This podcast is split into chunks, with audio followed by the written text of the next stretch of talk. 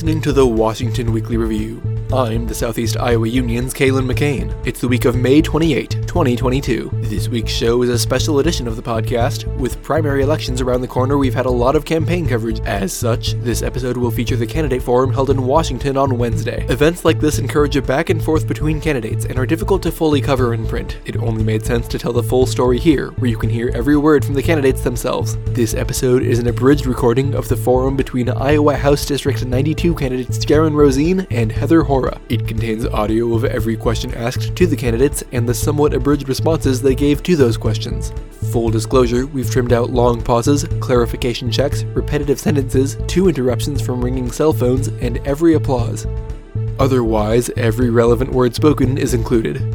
For a full, unabridged recording of the forum, including other parts that focused on other candidates, you can visit the Washington Chamber of Commerce website. That's all for now, but stay tuned at the end for some quick housekeeping. Thanks.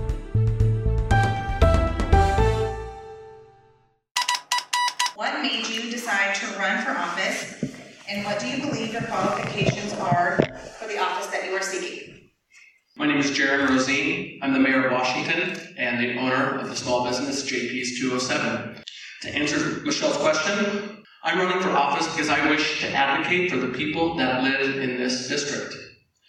My qualifications include my experience and my reputation. Having been elected with tremendous support on three occasions is one example of showing that I am up to the task.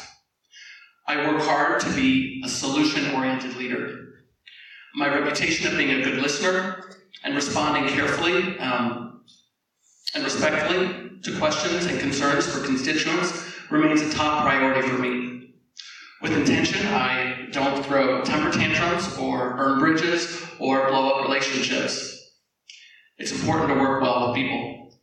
As mayor and as a counselor, I've been able to listen and find the overlap and therefore the solution for the common good of our community. At the end of the day, that is what I want. And I am optimistic that we can make things better and improve our world, our state, and this district. Thank you. I am Heather Hora. I am from Riverside, and I spent my younger years in Minneapolis. I came back to Riverside in um, seventh grade, graduated from Highland, received my real estate license, worked for a brokerage, got my broker's license, and in that time, I met my future husband, Kurt. And he was a farmer, and so I thought that sounded like a great plan. So we bought some bred gilts, and we've been farming ever since. I've served on the Washington County Pork Producers Board for the last 16 years. My husband served as Iowa Corn president, and our family has promoted pork, corn, and environmental stewardship for many, many years. I'm running for the Iowa House for many reasons, but I think the biggest is the fact that I'm a Christian mother of three young children, and we need to do more to protect our children from what is happening in our society and our schools. Our teachers are being asked to put up with things that no one in a civil society should. Our children are being exposed to and being taught things that no child should be exposed to and taught at school. We need to protect them and, and have our schools get back to the basics of teaching, reading, writing, and arithmetic, and leave the morality to home. I believe in school choice. I also believe that we need to take a serious look at our education system, including our Department of Education, figure out why our schools are failing. I consider myself a conservative conservative. I grew up with Ronald Reagan as my president, and it was his love of America, his eternal optimism, and strength that resonated with me and shaped my youth. I'm a lifelong Republican who believes in our platform, and I'm proud to be a part of the grassroots that created it. Governor Reynolds has endorsed my campaign. I think she is one of the greatest leaders of all time, and I am humbled by her endorsement. I look forward to working with her to enact a pro-taxpayer, pro-family, and pro-parent agenda in 2023. All right, Jaron, is there anything that you would like to add? Sure. I guess I would like to acknowledge the endorsement that Heather mentioned from Governor Reynolds. I believe that endorsement is a perfect example of why you should vote Rosene for the State House. I see it less of an endorsement and more like a pair of golden handcuffs. I've had many good conversations with Governor Reynolds. She appointed me to the Iowa Arts Council. Governor Reynolds so desperately wants to force the voucher program on citizens in Iowa that she has taken to meddling in these primary elections. It is unprecedented, and I think it is dangerous. For the record, I have never categorically opposed the voucher program, but what I have opposed is legislation that would maim public education in the process. I have respect for Governor Reynolds, but with all due respect, in this office, I would not work for Governor Reynolds. I would work for the 33,000 people that are part of this district. We'll begin our next question with Heather here. What would you like to accomplish if elected? Taxes are very important, and returning money back to the taxpayer is key. Um, Iowans are demanding property tax relief. The source of high property taxes is government spending at all levels. School districts are often the leading driver of property tax bills. The best way to start providing property tax relief for all Iowans is to implement a strong truth in taxation law, and this is something the legislature can do.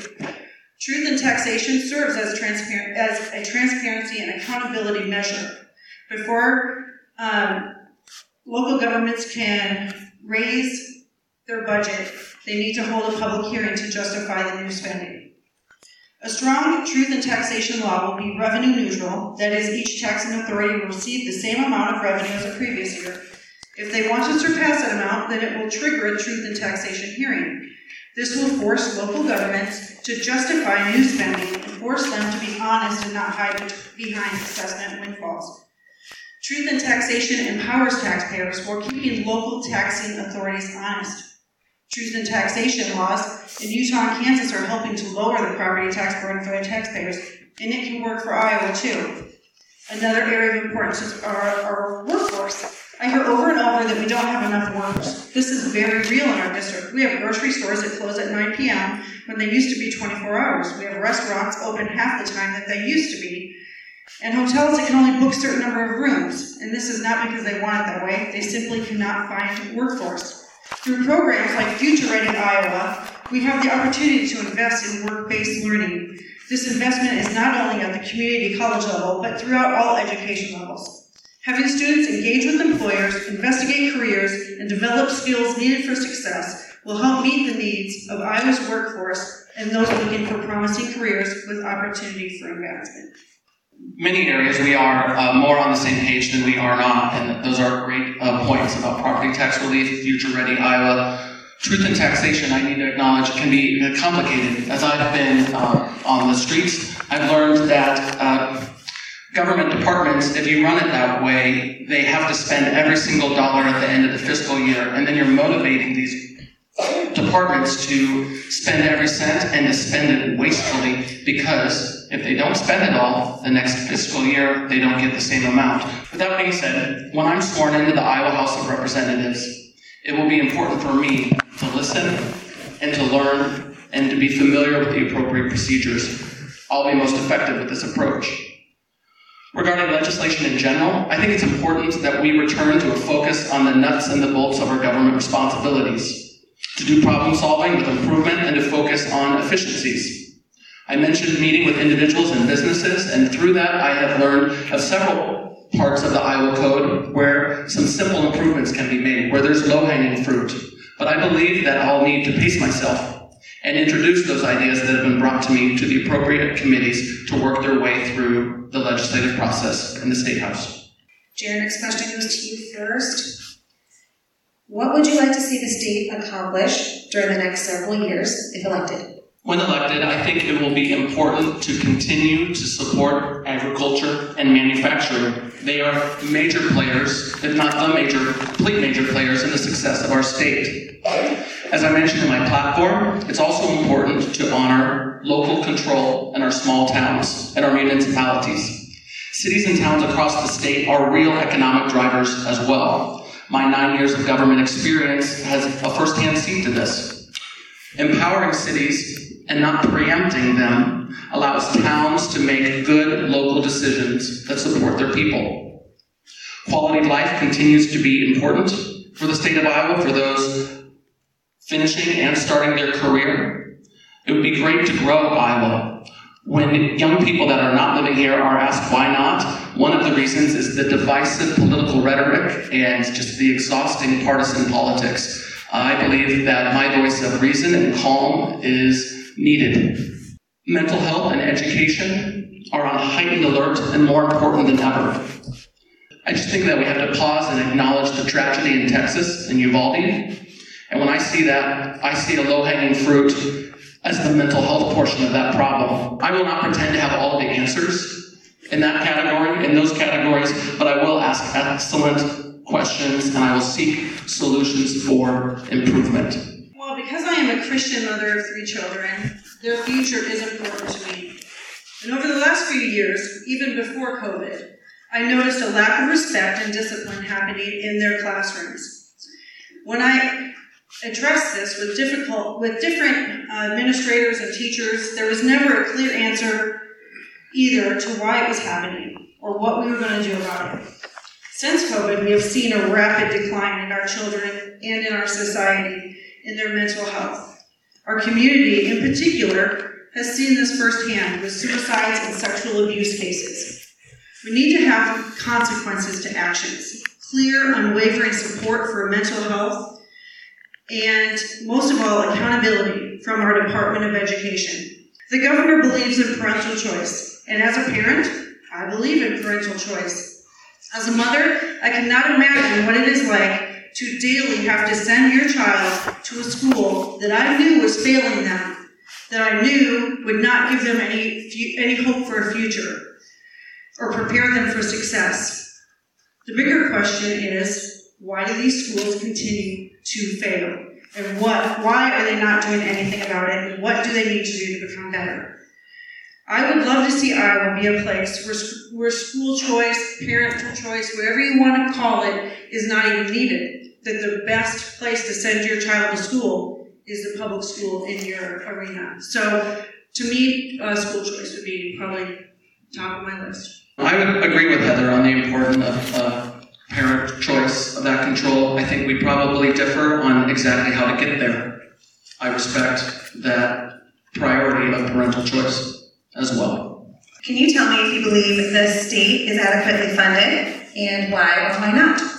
So I would say yes, the state is fully funded. Governor Reynolds and the legislature have done a good job balancing both spending and pro growth tax policy. This session, the legislature passed a historic tax reform that will create a 3.9% flat tax by 2026 and provide all Iowans with tax relief. In addition, the budget is balanced and the Iowa's fiscal foundation is secure thanks to prudent budgeting. Governor Reynolds and the legislature have also made sure that the priorities of government, such as education, are funded. Liberals and progressives may argue that education or other programs are not fully funded, but education already consumes 56% of the state budget. The fiscal year 23 budget that the legislature passed continues to fund the priorities of government while ensuring taxpayers get to keep more of their hard earned income, like I said earlier. Iowa is projected to have another $1 billion surplus in uh, fiscal year 23, and the reserve fund balances are 289.5 million, and taxpayer relief fund is estimated to have a $2 billion balance for fiscal year 23. States cannot spend their way to prosperity. Just look at Illinois or California, or even the reckless spending of the federal government, which is responsible for crippling inflation. Governor Reynolds is following a path of fiscal conservatism and prudent budgeting, which is providing for priorities of government. Plus, Iowa's budget continues to grow and spending has not declined. Democrats are upset because they believe that the states need to tax and spend more, but I believe we are on the right path. I do. I do not have any reason to believe that the state is not adequately funded. In this category, I'd like to mention some of my experience uh, in city government, which is for more than 12 years maintaining a flat property tax levy. Uh, the importance of making priorities, making sacrifices, and accomplishing what uh, you need to do with what you have and without asking for more. I anticipate bringing the same approach to work at the State House. I think it's important to not put undue burdens on the taxpayer. And you can see fiscal responsibility in my life personally, professionally, and fiscal responsibility will remain, uh, remain a priority uh, politically. How would you balance freedom and personal responsibility in your position if you were elected? Um, well, I think freedom is what our country was founded on. And so I don't know that there's a balancing of freedom. Um, I just believe in freedom, and I believe in personal um, choice, such as um, like with mandates and stuff. Is that what they're probably referring to? Like vaccination mandates, things like that. Yes. Um, I don't believe in vaccination mandates. I believe that if you want to be vaccinated, vaccinate. If you don't, don't. If you want to mask, mask. If you don't want to mask, don't mask. Um, but I believe it is personal choice, and um, that is part of our freedom that is guaranteed in our Constitution. Excellent question. And on this, Heather and I are on the same page. I happen to be a vaccinated person. I believe it was the right decision for me. I've had family members that uh, on both sides of this issue, and I have to respect that. I also respect the people where, for instance, in my role as mayor at the time, it was a very challenging time when COVID hit, and I have seen trauma and tragedy in my life, so I was able to stay calm and uh, accommodate people on both of those extremes. And I think the message was to, to meet people where they were at and, and to accommodate. I was kind of thinking about how uh, wonderful our simple pleasures are. And then I was thinking about our simple freedoms, which is what I'm hearing a lot when I'm door knocking. And I think our job as a, in the legislation is to keep those intact and to improve on the rest. The only thing I would probably add on that is um, I am thankful that we had Governor Reynolds lead us through this last couple of years because through traveling to different states, they all said, we sure wish we lived in Iowa. Okay, so next question is to Jaron. And the question is, please explain any sections of the current Iowa Republican platform that you do not support.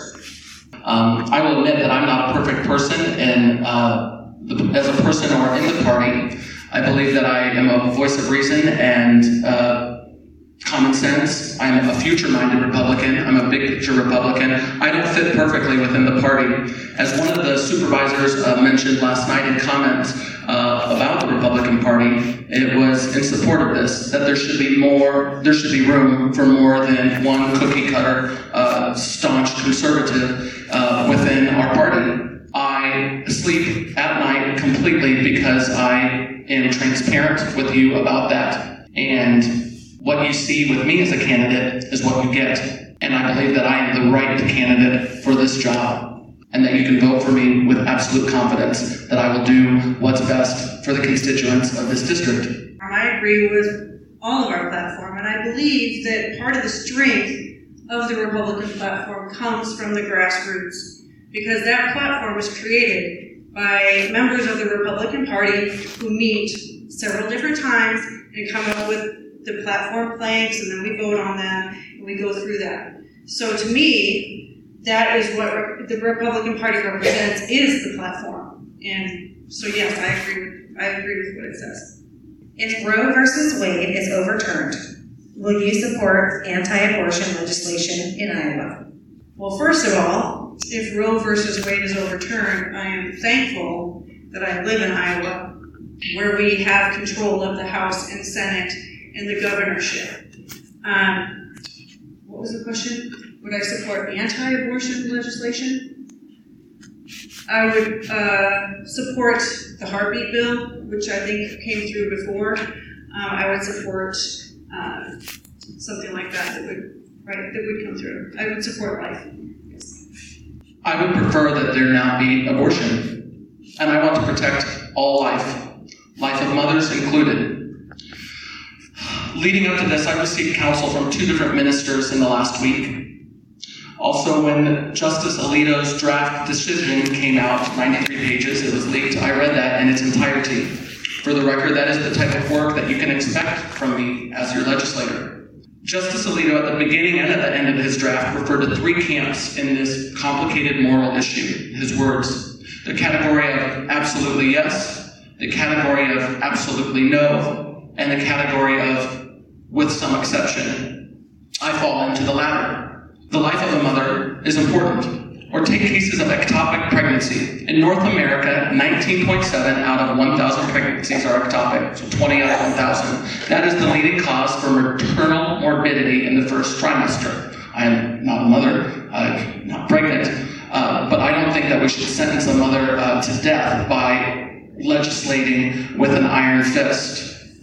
Government needs to be very careful with how laws are passed in this area, that this is simply not black and white, and attempts to make it that do not affect or do not reflect many harsh realities that are part of the world we live in. I'll give another example for the case of a teenager raped by a, a father. This is not anecdotal. This is a case law in Iowa. Uh, my aunt is an attorney that practices in Winterset. I can hope and pray for life and reflect on that and take a ministry. We can hope that that 14 year old carries her father's child to term and that it's given up for adoption. But I don't feel that government should be the one that mandates that choice for that child. It is harsh and it is hard and complicated. Like with the other things, I will listen to my constituents and find find the way. Heather, is there anything that you'd like to add? No, I would just say that if Roe versus Wade is overturned, it throws it back to states' rights, and I'm thankful that each state can make that decision for themselves. Uh, list the pieces of legislature concerning agriculture that you are willing to support.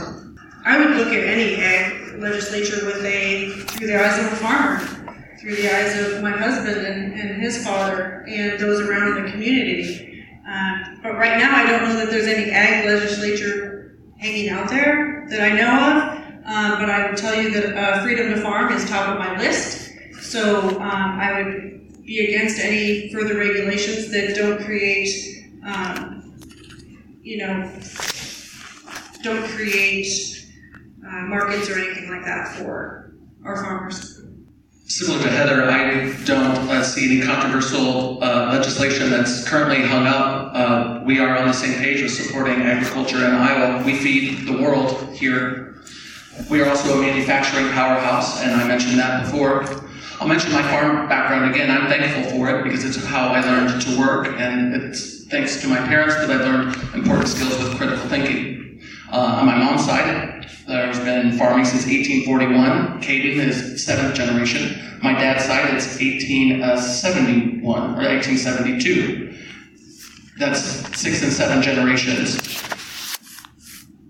When it comes to legislation that impacts Iowa farmers, um, as I mentioned before, I'm not too proud to say when I don't know enough about something and to seek counsel when it's needed and to ask important questions or to even I'm not too proud to change my mind when given information that requires it. I think it's important to keep an open mind and listen to the people that legislation impacts. To round that out, supporting agriculture in Iowa is a foundational principle for Democrats and Republicans in both sides of um, the state capitol. The only thing I would add, now that I've had a second to think about it, um, on the pork board, we toured the vet diagnostic lab up at Iowa State, and I think funding the vet diagnostic lab at, the, at Iowa State is key, um, and that would be something that I would support. I had the privilege to meet with the Washington County Fair Board and listen to priorities from the Fair Board uh, perspective, and uh, for them, uh, the state of Iowa supports FAIR, 4-H, FFA across the entire state of Iowa, um, and the focus for them has been on biosecurity. I think that's something that we need to keep in mind. Uh, for instance, you go down to Texas to shoot wild hogs. We don't need any of that here in Iowa, where we have purebred swine populations that we don't want to be impacted by uh, wild boar hunting, for instance. Uh, biosecurity is in multiple animals across our um, animal husbandry field. How would you suggest to remain fiscally conservative amid inflation without pushing the burden on our already strained government budgets. I mentioned before with nine years of experience in government, four years with a vote as a city councilor, five years as the mayor of Washington, you have to make some hard decisions. And I think you can't put undue burdens on the taxpayer. You have to do what you need to do with what you have. That's what we do uh, in our homes when you need to do replace said, yeah, put a roof on, you save up, you sacrifice, you budget accordingly. And in personal life and in my professional life as a small business owner and in my political life, that is the same strategy I will take. Common sense, hard work, work with the budget to do what you need to do, and you're going to have to make priorities and you're going to have to make sacrifices to be successful. Well, I think uh, my experience at uh, budgeting my family during inflation gives me a uh, pretty good head start on trying to uh, help in Des Moines with the budgets. Um, stretching a budget is something that farmers know well. In some years, we have to stretch it further than others.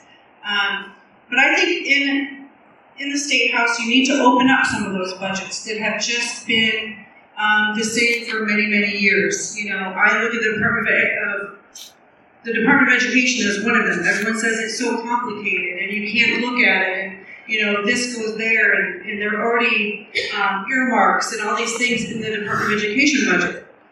Why not open it up?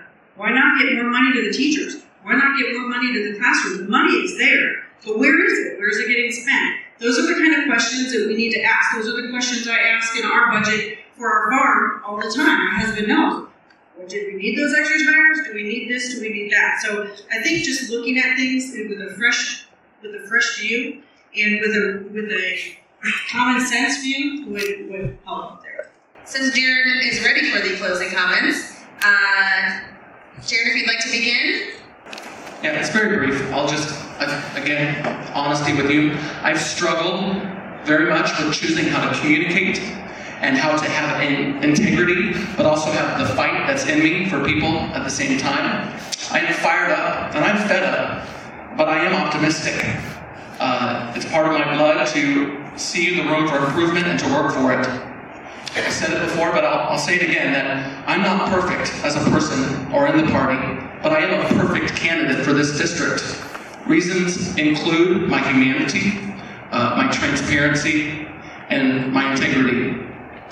So, in closing, I have been listening to all of you, and I will continue to do so today, tomorrow, and when I'm your representative in the Iowa House. Thank you for voting, Rosene. You know, Jaron has said that the governor's endorsement doesn't really matter, and she did it out of probably kind of pettiness um, over the school choice bill. And I take it differently from Governor Reynolds. I don't think she does anything without thinking it through, and she doesn't take it light, lightly.